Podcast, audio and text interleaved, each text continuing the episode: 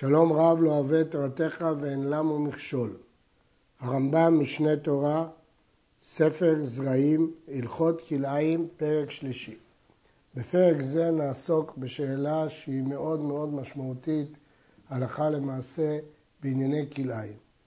והשאלה היא מהו מין אחד ומה הם שני מינים לעניין כלאיים. הרי איסור ערבוב כלאיים הוא בשני מינים. מה מגדיר שהם שני מינים ומה מגדיר שהם מין אחד. יש מינים בזרעים, שיהיה המין אחד נפרד לצורות הרבה מפני שינוי המקומות ועבודה שעובדין הארץ עד שיראה כשני מינים. ואף על פי שאין דומים זה לזה, הואיל ואין מין אחד, אינם כלאיים זה בזה.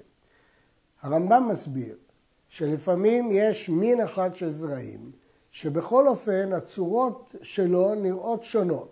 מפני מה נראות שונות? מפני האקלים, מפני צורת העיבוד, צורת האדמה, ולכן ישנן וריאציות שונות של אותו מין. אומר הרמב"ם, זה לא כלאיים כיוון שזה מין אחד. אבל זוהי רק הגדרה יסודית שבהמשך נראה את הפרטים שלה. ויש בזרעים שני מינים שהם דומים זה לזה, וצורת שניהם קרובה להיות צורה אחת, ואף על פי כן, הואיל ואין שני מינים, הרי אלו אסורים זה עם זה. כאן זה מקרה הפוך. ישנם שני מינים שונים לחלוטין, אף על פי שהם דומים. הם דומים בעלים, הם דומים בצורה, אבל המין הוא שונה. כתוב בגמרא בחולין שהקדוש ברוך הוא אמר למינהו, שהם לא יוצאים בערבוביה, הדרך של ההתרבות של אותו מין היא דרך התרבות למין הזה בלבד. ואם כן, למרות ששני המינים דומים זה לזה, הם נחשבים לשני מינים ויש בהם כלאיים. והרמב"ם מדגים, כיצד? החזרת עם חזרת גלים, העולשין עם עולשי שדה, הקרשין עם קרשי שדה, והכוסבר עם כוסבר הרים, והחרדל עם חרדל מצרי, ודלעת המצרית עם הדלעת הרמוצה, אינם כלאיים זה בזה. כל הדוגמאות המבואות כאן הן דוגמאות לצמחים שמבחינה חיצונית נראים מעט שונים זה לזה, אבל ידוע שהם מין אחד. אפילו השם הוא אחד, ולכן פה זה רק זן שונה של אותו מין. הדוגמאות הבאות הן קצת שונות, כי שם השם הוא שונה, וכן החיטין עם הזונין, והשעורים עם שיבולת שועל, והכוסמין עם השיפון, והפול עם הספיר, והפורקדן עם התופח, ופול הלבן עם השעועית, והקישוט עם המלפפון, והכרוב עם הטרובטור, והטרדין עם הלאונין, אינם כליים זה בזה. אם ניקח לדוגמה דבר שמוכר לנו מאוד, שעורים ושיבולת שועל, או קישוט ומלפפון. קישוט זה סוג של מלפפון, זה מין אחד, אמנם השם שונה, הצורה קצת שונה, הטעם קצת שונה, אבל סוף סוף זה מין אחד, ולכן זה לא כליים זה בזה. אבל הצנון עם הנפוס והחרדל עם הלפסן ודלעת יוונית עם דלעת מצרית או עם דלעת ממוצע, אף על פי שדומים זה לזה, הרי אלו כלאיים זה בזה. פה מדובר על דוגמה של הסוג השני שהוא אמר בכלל, דהיינו שני מינים שונים, אבל הם נראים דומים. דלעת המצרית ודלעת הממוצע יש לה כמעט אותו שם, וגם הם נראים דומה, אבל הם שני סוגים שונים לחלוטין, ולכן למרות שהם דומים, הם כלאיים זה בזה. בעניין זיהוי הצמחים הכתובים במשניות וברמב"ם, המפרשים, מפרשי הרמב"ם ומפרשי המשניות, מזהים אותם בתרגום לערבית ולשפות אחרות, וישנם מומחים למקצוע זה, אבל לא תמיד הזיהוי לצמחים של ימינו הוא ברור לחלוטין. וכן באילן, שני מינים שדומים זה לזה, בעלין או בפירות, הואיל והם שני מינים, הרי אלו כליים. שוב, דוגמה לחלק השני של הכלל. אלה שני מיני פירות, אבל הם דומים, בעלים או בפירות, אבל הם שני מינים. כיצד?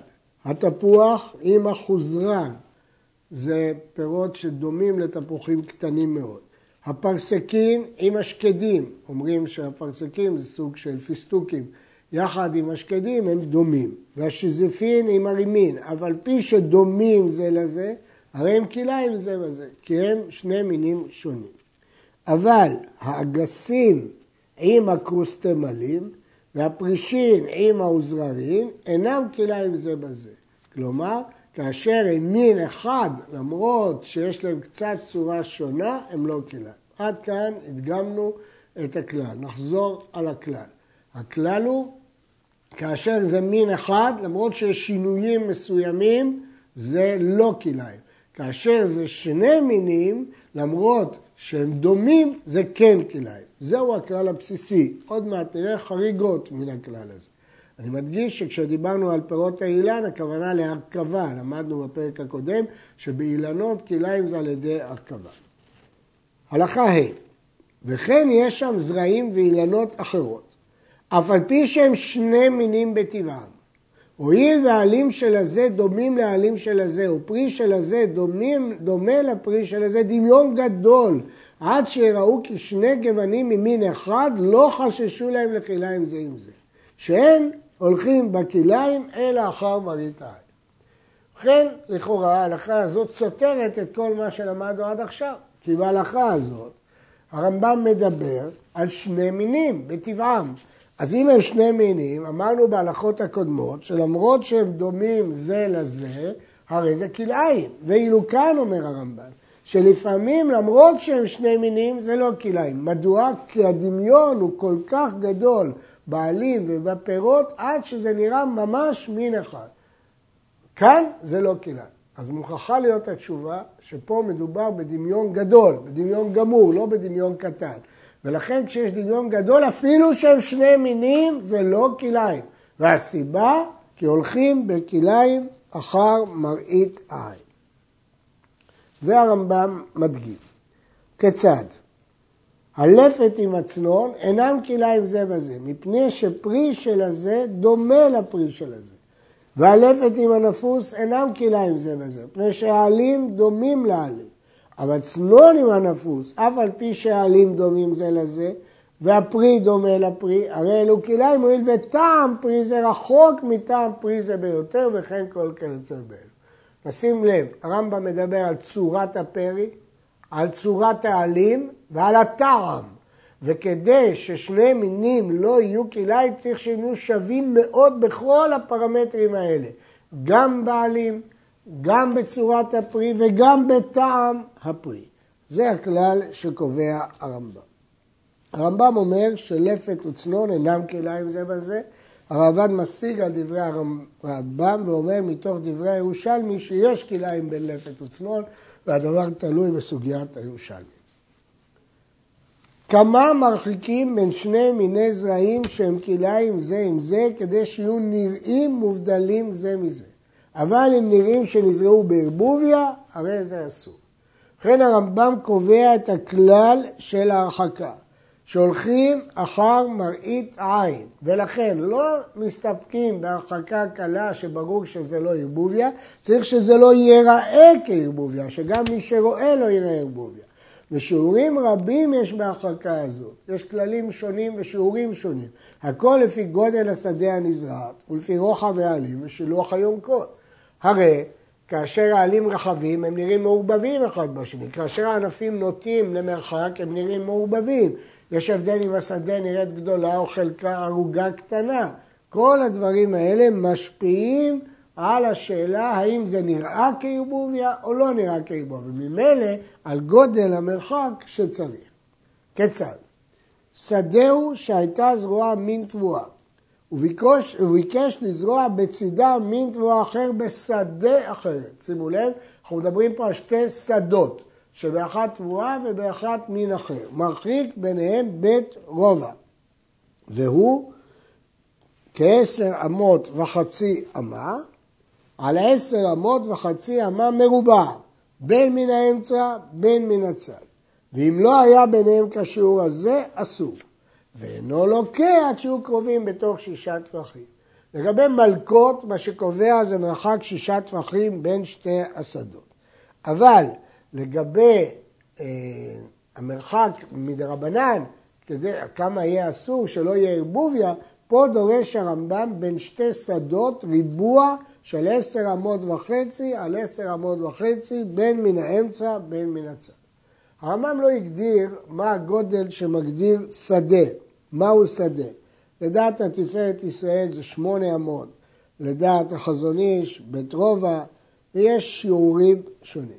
בכל אופן, ההגדרה בשדה כפי שאמרנו, שישה טפחים בכל מקרה, וריבוע של עשר וחצי אמות על עשר וחצי אמות. אבל לכאורה משמע שההרחקה לא צריכה להיות על פני כל השדה, אלא על פני הריבוע הזה. ומה עם שאר השדה, שסמוך לשדה השני? לדעת החזון איש, וכך משמע עם פשט דברי הרמב"ם, שבשאר השדה רשאי לסמוך את שני המינים ללא שום הרחקה. ומה ההיגיון בזה? ההיגיון בזה מפני שזה מראית העין. רואים שיש הבדל בין השדות על ידי הריבוע הגדול הזה שהוא השאיר. אמנם החזון איש אומר שאחרי הריבוע הוא צריך להיעצר וללכת עד שהוא יגיע סמוך. אבל זה מותר. למה? כי יש מראית עין. כולם רואים שהשדות מובדלים זה מזה. הרב ישראלי בספרו ארץ חמדה אומר שבכל מקרה ראוי להחמיר ולהשאיר לכל אורך השדה שישה טפחים, כדי ש... כי שישה טפחים זה דין דאורייתא שלוקים, ולכן בזה בכל מקרה צריך להיזהר, גם אם השארת ריבוע כזה באמצע. וכך גם מפרש הרב נחום רבינוביץ' בספרו יד פשוטה. הרמב"ם הצריך ריבוע של שטח בית רובע. הרדווז שואל מי אומר שזה צריך להיות ריבוע? אולי גם מלבן מספיק. ברור שהרמב"ם מבין שבגלל שזה מראית העין, צריך שיהיה ריבוע כדי שיהיה ניכר ההבדל הגדול שבין שתי שדות. ובכן דיברנו כרגע על שתי שדות של תבואה. הלכה י' הייתה שדה וזרועה ירק. עכשיו לא מדברים על תבואה, אלא על ירקות. ירקות לא שופכים, בש... לא זורעים בשדות גדולים כמו תבואה, ולכן פה ניכרת אפילו הרחקה יותר קטנה, כי בין שתי שדות גדולים צריך הרחקה גדולה. הוא ביקש לזרוע בצידה שדה ירק אחר, אפילו דלת, מרחיק בין שתי השדות שישה טפחים על שישה טפחים מרובע. אם בין שתי שדות תבואה דרשנו עשר אמות וחצי מרובע, פה מסתפקים בשישה טפחים מרובעים, בין מן האמצע בין מן הצד. ופחות משיעור זה אסור, ואינו לוקח כשיהיו קרובים בתוך טפח. בתבואה אמרנו שבתוך שישה טפחים לוקים. פה אנחנו רואים שבתוך טפח לוקים, ולכתחילה להשאיר ריבוע של שישה טפחים. אני רוצה להדגיש ששוב פה תהיה אותה מחלוקת מה לגבי המשך השורה, האם אפשר לסמוך או גם שם צריך לשמור על רוחב טפח. החזון איש, כפי שאמרנו קודם, אומר שיש הריבוע הזה, כבר ניכרת ההרחקה. ואילו לפי הדעות האחרות, בכל מקרה צריך להרחיק טפח. הייתה אחת משתי השדות זרועת תבואה והשנייה שבצידה ירק עוד לאט, מרחיק ביניהם בית רובע. כלומר, הולכים לפי החמור. כאשר מצד אחד יש תבואה שהרחקה בין שדות תבואה ובית רובע, מצד שני אה, ירק שהרחקה היא שישה טפחים, הולכים לפי החומרה ולכן מצריכים בית רובע. במה דברים אמורים שצריך להרחקה בשיעורים האלו? בין שתי שדות, שתי שדות של תבואה, בית רובע, שתי שדות של ירק, שישה טפחים, אבל אם הייתה שדה וזרועה ירק ורצה לזרוע בצידה שורה של ירק ממין אחר. הוא לא רוצה עכשיו שדה ירק שלם, ערוגת ירק, רק שורה אחת. דיו לעשות בין השדה ובין השורה תלם אחד, אורכו שישה טפחים בלבד ורוחבו כעומקו. כלומר, אנחנו מסתפקים פה בשורה אחת, תלם אחד, והוא לא צריך להיות על פני אורך כל השדה, מסתפקים בו באורך של שישה טווחים מעין חפירה, בעומק של טפח אחד וברוחב של טפח אחד. ולפי זה משמע שבשאר השורה אפשר לסמוך, כך משמע מדברי הרמב"ם וכפי שדייקנו בחזון איש קודם. אמנם הרב ישראלי והרב רבינוביץ' הם אומרים שבכל מקרה צריך להרחיק טפח. הייתה שדהו, זרועה תבואה, ורצה לזרוע בתוכה שורה אחת של ירק. כאן לא רוצה לזרוע בצידה כמו בהלכה הקודמת, אלא בתוך השדה עצמה הוא רוצה שורה של ירק, אפילו שורה של דילויים שהעלים שלה ארוכים ומסתבכים, מרחיק ביניהם שישה טפחים. ואם נמשכו העלים של דלת ונכנסו לתבואה ונסתבכו בה, יעקור מן התבואה שלפני הדלת כדי שלא יתערבו העלים. ואין צריך לומר שאם זרה שורה ממין זה ושורה ממין אחר, שדיו להיות ביניהם תלם אחד כמו שהתבהר. הרי אמרנו שאפילו בין שדה לשורה מספיק שישה טפחים, אז בוודאי שבין שורה לשורה מספיק שישה טפחים.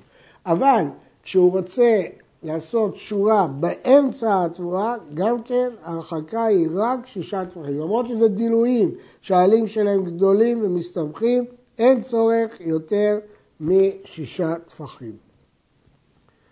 אה, יש לשאול, כמה צריך להיות באורך? הרמב"ם כותב שצריך להרחיק שישה טפחים, אבל כמה אורך? פה הרמב"ם לא כתב כמה אורך. האם לאורך כל השדה? האם אורך עשר אמות ומחצה? הרדווז כותב עשר אמות ומחצה, אחרים אומרים שאולי צריך לאורך כל השדה, לא ברור מדברי הרמב"ם. הרחיק בין שני המינים הרחקה ראויה להם, הוא עשה מה שצריך. והיה מין זה נוטה על גבי מין זה, בין שנטע תבואה על התבואה או ירק על גבי ירק או ירק על התבואה או תבואה על הירק, הכל מותר. שהרי הרחיק כשיעור. סוף סוף הוא עשה הרחקה נכונה, לא אכפת שזה נוטה אחד על השני. חוץ מדלעת יוונית, שהיא נמשכת הרבה, לפיכך אם נתת יעקור מלפניה, כמו שביארנו בהלכה הקודמת. אמרנו בהלכה הקודמת, שאם עלי דלעת הסתבכו והם ארוכים והם נוטים על גבי התבואה או הירק, יעקור את התבואה שכנגדה.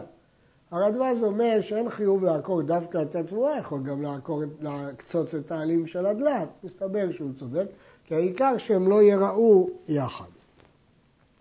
היה בין שני המינים בור, או ניר, ניר חרוש, שדה חרוש, או גפה, מעין גדר קטנה, או דרך, או גדר שהוא גבוה עשרה טפחים, או חריץ שהוא עמוק עשרה טפחים ורחב ארבעה, או אילן שהוא מסך על הארץ, או סלע שהוא גבוה עשרה ורחב ארבעה, הרי זה מותר לסמוך המין לצד אחד מאלו, והמין האחר לצד השני, הואיל ואחד מכל אלו מבדיל ביניהם, הרי הם נראים מובדלים זה מזה. יש גרסה, הרי הם מובדלים זה מזה. ובכן פה מדבר על חציצה, דבר שמבדיל בין שני המינים. מה זה הדבר שמבדיל בין שני המינים? בור, גפה, ניר, דרך, גדר, סלע, אילן, דהיינו אה, חציצה בין שני המינים. פה לא מדברים על הרחקה. עצם העובדה שיש חציצה, רואים שהם מובדלים. כמובן, מדובר לכאורה שהם מובדלים לכל האורך. והוא סומך לזה מכאן ולזה מכאן, הם נראים כמובדלים ואין לנו לחשוש שיש פה בעיה של כלאיים. במה דברים אמורים שצריך הרחקה או הדבר המבדיל? בשזרע בתוך שדהו. אבל אם הייתה שדהו זרוע חיטים, מותר לחברו לזרוע בצידה שעורים. שנאמר שדך לא תזרע כלאיים. אין האיסור לשיזרע שדהו כלאיים. ולא נאמר הארץ לא תזרע כלאיים. ולא עוד, אלא אפילו זרע בתוך שדהו שעורים סמוך לחיטים. הוא משך זרע השעורים עד ששמחו לשדה חברו שזרוע השעורים, הרי זה מותר, פני שנראו השעורים שבתוך שדהו שם סטוף שדה חברו. לכן הרמב"ם מחדש פה, שהכלאיים נאסרו רק בשדה של אותו אדם. הוא אסור לזרוע בערבוביה. אבל אם יש שני אנשים שונים, זה לא יזכור מה שהשני זורע, זה לא נקרא שדך. לא מצאנו את הדרשה הזאת מפורשת בחז"ל, אבל בפירוש הרלב"ג על הפסוק הוא מפרש, שדך לא תזרע כליים, רוצה לומר שלא תזרע בו שני מיני זרעים, אלא אם הזרע באחד בשדה אחד והשני בשדה אחר, והדבר מבואר שאינו אלא מפני מראית העין, לא מפני יניקתם. שאם היה הדבר מפני היניקה, לא הייתה התורה אומרת צדך, אלא לא תזרע ארץ כלאיים. כלומר, רק האדם אסור לזרוע את שדהו זריעה מעובבת. אבל עצם העובדה שיש כלאיים בשדה, שהזרעים יונקים, זה לא הסרת תורה.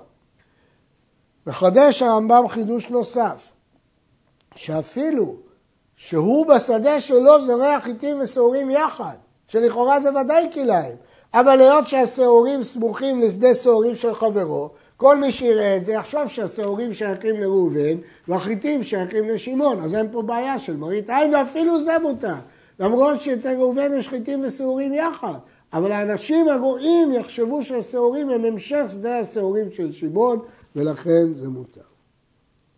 הייתה שדה וזרוע חיטים, ושדה חברו בצידה זרוע חיטים. מותר לו לזרוע תלם של פשתן אחד בצד חיטים שלו סמוך לשדה חברו, שהרואה יודע שאין דרך העם לזרוע תלם אחד של פשתן, ולא להתכוון זה, אלא לבדוק שדה, הוא רואה לזרוע פשתן אם לא, ונמצא כזרוע להשחתה. כאשר הוא זורע זרע פשתן ששורה אחת, אנשים שמסתכלים, מה יחשבו? שהאיש הזה זרע תבואה ופשתן, אז למה הוא זורע רק שורה אחת? אף אחד לא זורע פשתן צורה אחת. ברור שכוונתו רק לבדוק את הפשתן, ולכן אין פה מראית עין, וכיוון שאין פה מראית עין, מותר. לפיכך אסור לזרוע מין אחר בין שתי שדות אלו של מין אחד, עד שירחיק בתוך שלו. הייתה שדהו ושדה חברו שבצידה, זרועים שני מיני תבואה, שאמרנו שזה מותר. לא יזרע ביניהם חרדל וחריה אפילו תלם אחד, זה לא כמו פשתן, מפני שעם זורעים מאלו תלם אחד. החרדל והחריה כן זורעים תלם אחד, ולכן יש בעיה של מראית העין. אבל אם היו שתי השדות זרועים שני מיני ירקות, מותר לזרוע ביניהם חרדל או חריה, שמותר להקיף חרדל או חריה לכל מין חוץ מן התבואה, מפני שאינן מזיקים אותה. כלומר, החרדל והחריה הם מזיקים לכל המינים, וכיוון שהם מזיקים, אז לכן מותר לזרוע, כי כל אחד יבין שהוא לא רצה לזרוע את זה ביחד.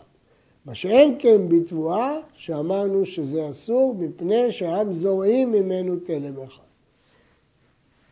הרמב"ם בפירוש המשנה מפרש אחרת, שכיוון שחרדל וחריה מזיקים את התבואה, לא ייתכן שבעל התבואה ייתן לשכנו לזרוע לצידו אחד מהם, ולכן ברור של אדם אחד ונראה ככלאיים. אבל uh, כאשר אין חשש כזה, אז אנשים יתלו שמישהו אחר זרע אותו.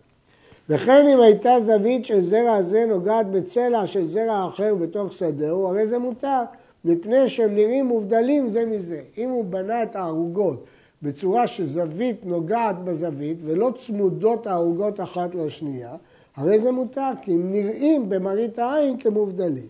ואין צריך לומר, אם הייתה זווית של זרע זה נוגעת בזווית של זרע אחר, שהוא כסוף שדה שנגע בסוף שדה, שהוא מותר בלא הרחקה ולא הבדלה כמו שביארנו. כלומר, דברים שבמראית העין, בגלל צורת הזריעה, הם נראה כאילו שהם לא נזרעו יחד, הרי זה מותר. עד כאן.